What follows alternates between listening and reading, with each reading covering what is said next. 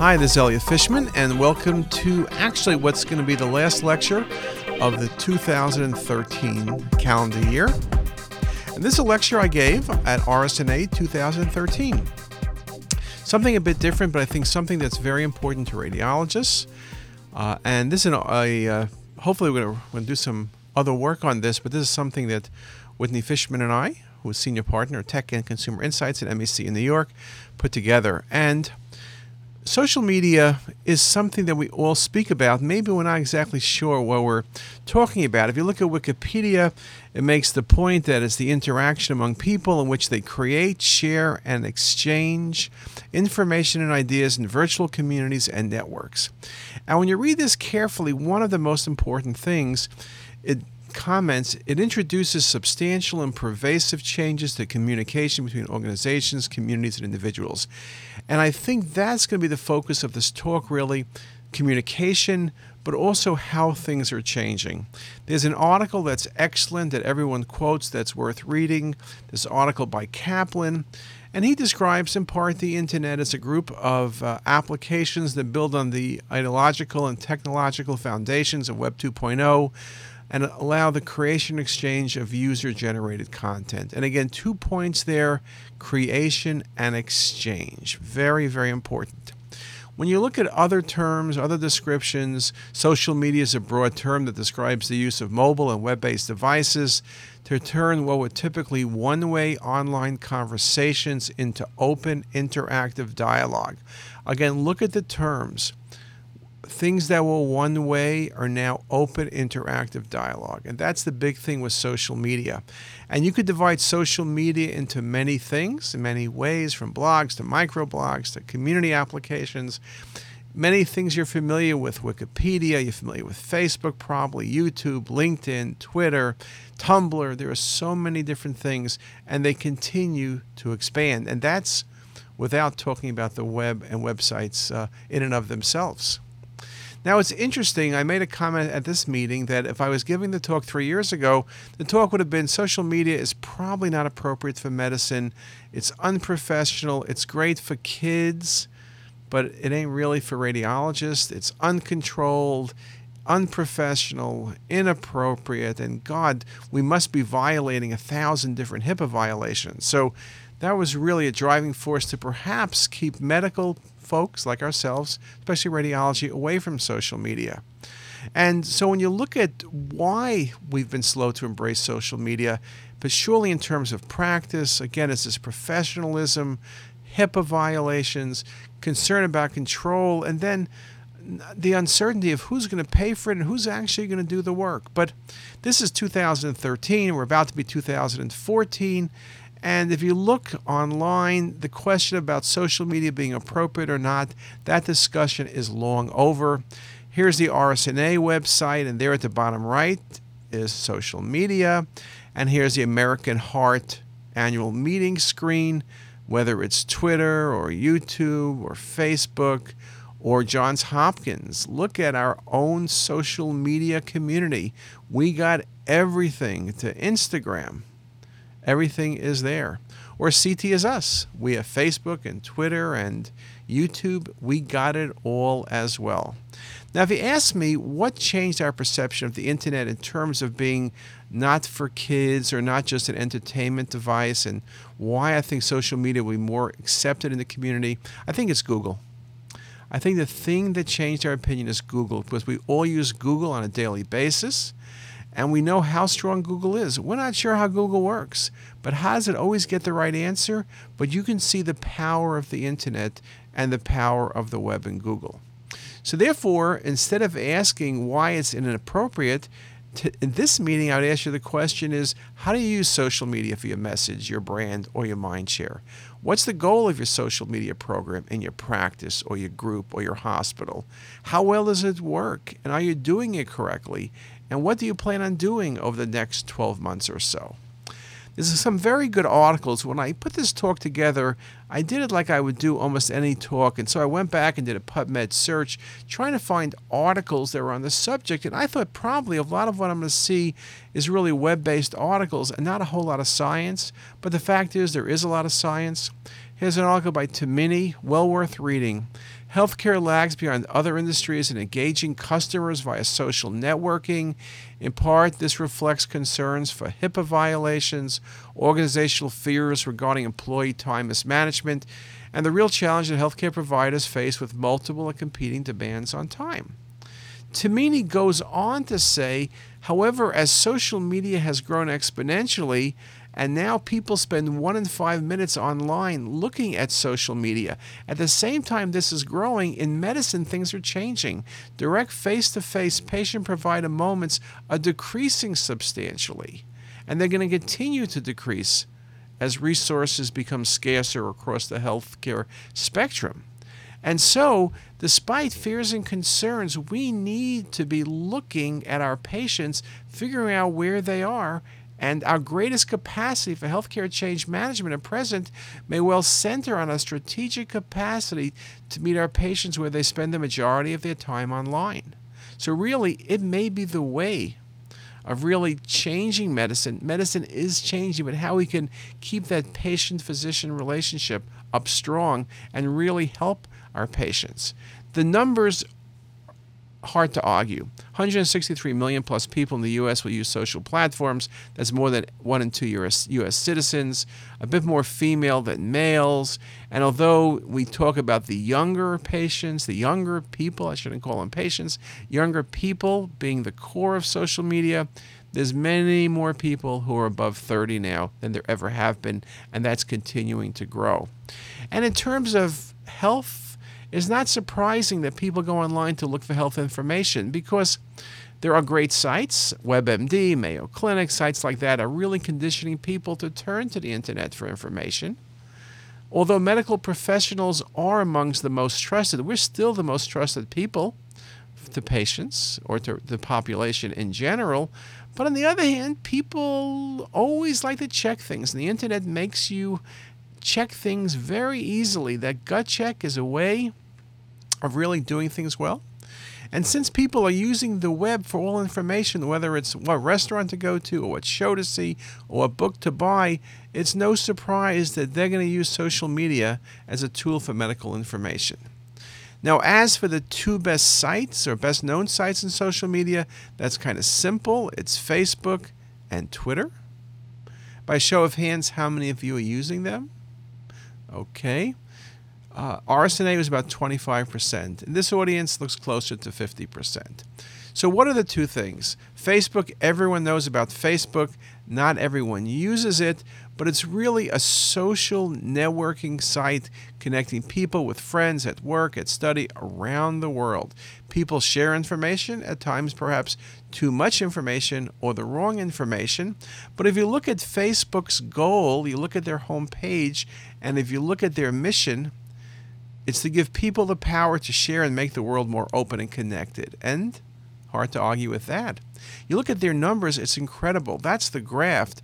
But what you have to really appreciate from that graft, yes, it's a big upward slope, but look at the numbers. There's over 1.3 billion users at the end of 2013.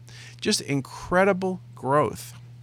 You look at Facebook, RSNA is there. That's from RSNA this year. And CT is is there. And if you look at uh, where people look at our Facebook page, and I put this up because I have the data, but only half of our people are from the US. Look at India, other countries beyond that. What's the number one city using the CTSS Facebook page? It's Cairo, and number six is Riyadh. We must have a lot of friends in the Middle East. I understand why Baltimore is two, but Cairo, Interesting. And look at the languages from English to Spanish to everything else. Second, Twitter. Twitter, 140 characters or less, short messages. We talk about blogs and bloggers, but it's a way of sharing information. And here are the people I follow, as some of them, but look at the people you're looking at. Tim Cook, you're looking at Melissa Gates, Mark Cuban, Gates Foundation, on and on. You figure out who you want to follow, whether you're tweeting or just following. But look at the numbers. There's 550 million users. There's 9,100 tweets every second. Now, the biggest problem with Twitter is that you have so much information. I don't know about you, but I doubt I can look at 9,000 tweets every uh, every second. So massive information. The key is how to get the right information. Um, meetings. There's an article in, uh, or it's coming out in JACR talking about how Twitter is used at meetings as a way of engaging attendees, improving scientific sessions, and promoting improved collaboration. And the growth, even at RSNA, one of the world's most conservative meetings between 2011 and 2012, went up 30%. And I'm sure it's probably going to go up equally this year as well. And again, is it the right place to be? Well, Stanford Medicine thinks so with 48,000 followers, and Hopkins Medicine sure thinks so with 156,000 followers, and so does RSNA, and so does CT as us. But you can think of the power. Those numbers for those sites are really rounding error. When you look at the key people on Twitter, people like Katy Perry, who's number one, or Taylor Swift, they have 40 million plus users. Katy Perry, probably by this time this ad or this lecture comes about will be over 50 million. That means when Katy Perry says something like, I'm going to get lunch, 50 million people know about that. Well, is that important? I don't know, but just think of the power of how many people you're able to reach. Just impressive. Now, if you look at underlying drivers, um, things that are pushing integration of social media into the consumer healthcare experience, well, changes in healthcare. This patient centric model becomes very important. Patients are taking control of their own health, they're building trusted networks. They trust the physician, they trust the hospital, but you better be available to them as well if you want to be part of their trusted networks.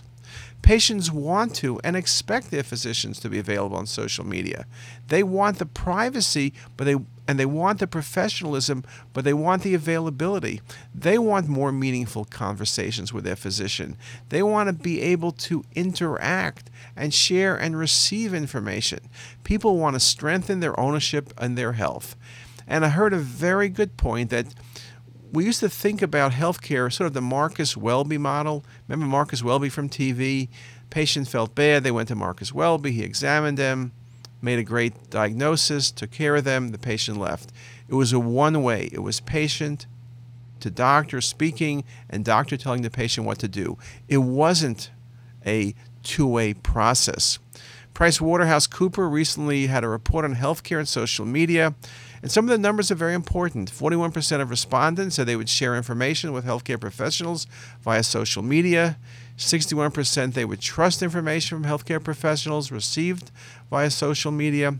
And more than 70% said they would like help from physicians via social media, including referrals. So the healthcare system is changing. It's a loop, it's not one directional. Physicians, the health system, the hospitals, the patient. Again, this access of information, coordination. And think about it patient access to medical records and radiology reports changes patient expectations of the healthcare system and of their physicians and of their radiologists. Again, this relationship is no longer one directional. And again, going back to the point, it's not surprising. People using social media for everything else, well, healthcare is no different.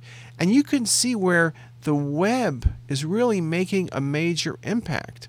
There are a number of different things that it's worthwhile the, the audience, you guys I'm speaking to, should go out and look at. It's really impressive. Patients Like Me is a site where a patient has a disease, pancreatic cancer, diabetes, lung cancer, emphysema, whatever it is, you go on there and you will be connected with people who have that same disease. They will share their experience. There's lots of important information. There's lots of information. The platform is designed to help patients answer the question given my status, what's the best outcome I can hope for to achieve, and how do I get there? It's very, very important. And there's the site. Okay? And if I put pancreatic cancer in there, here's some of the information.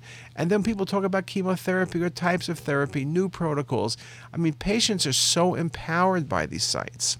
There's also sites like caringbridge.com where if someone's sick, they put their information on here. They're able to share with their friends. They can tell how they're doing, what's happening. People can give advice. So, again, what's something that was often considered very personal is now becoming much more public. And I think that's just the change in times. And if you look at hospitals, some places now are really understanding the power of social media. Uh, some hospitals are asking patients for input via questionnaires and surveys on new services and even new facility names. At the University of Michigan Healthcare System, they have e advisors that answer surveys. They have a teen counselor responding to questions via its Facebook page.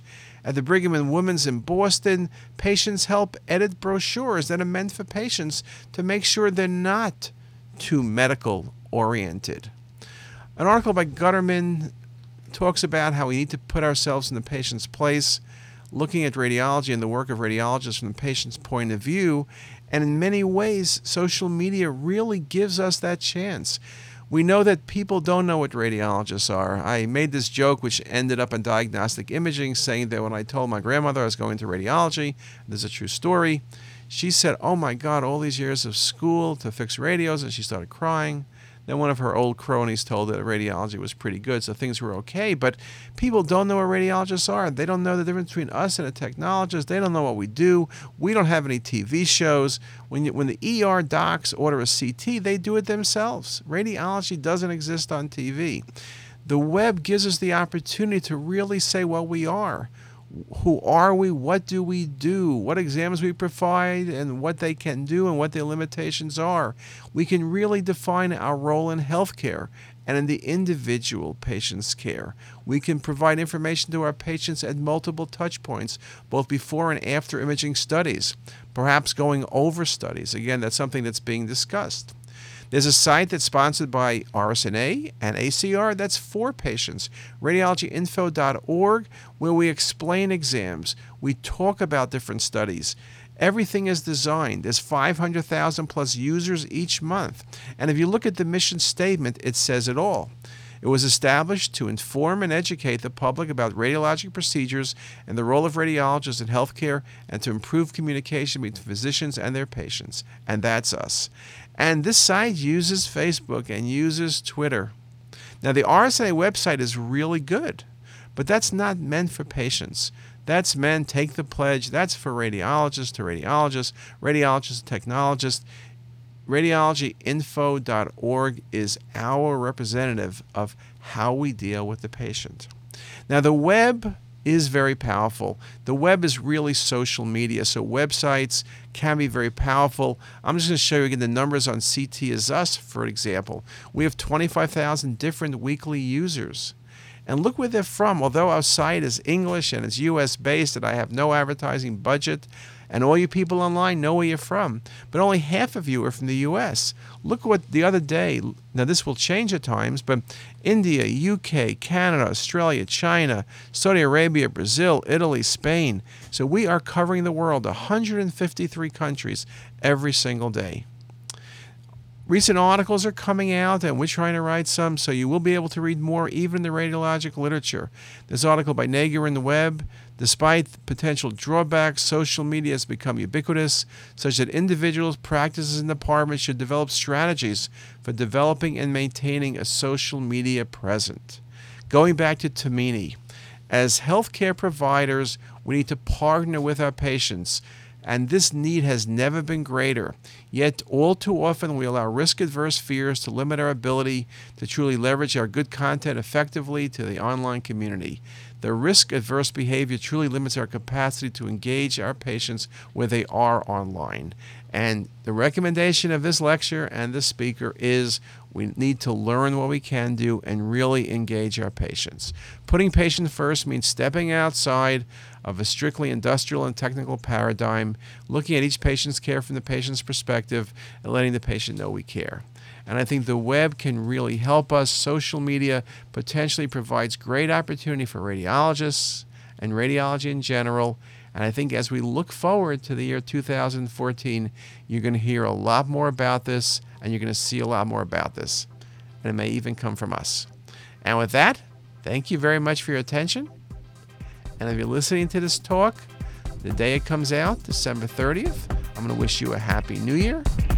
And if you listen to it after January 1st, I'm going to wish you a happy and healthy 2014. And with that, have a great day.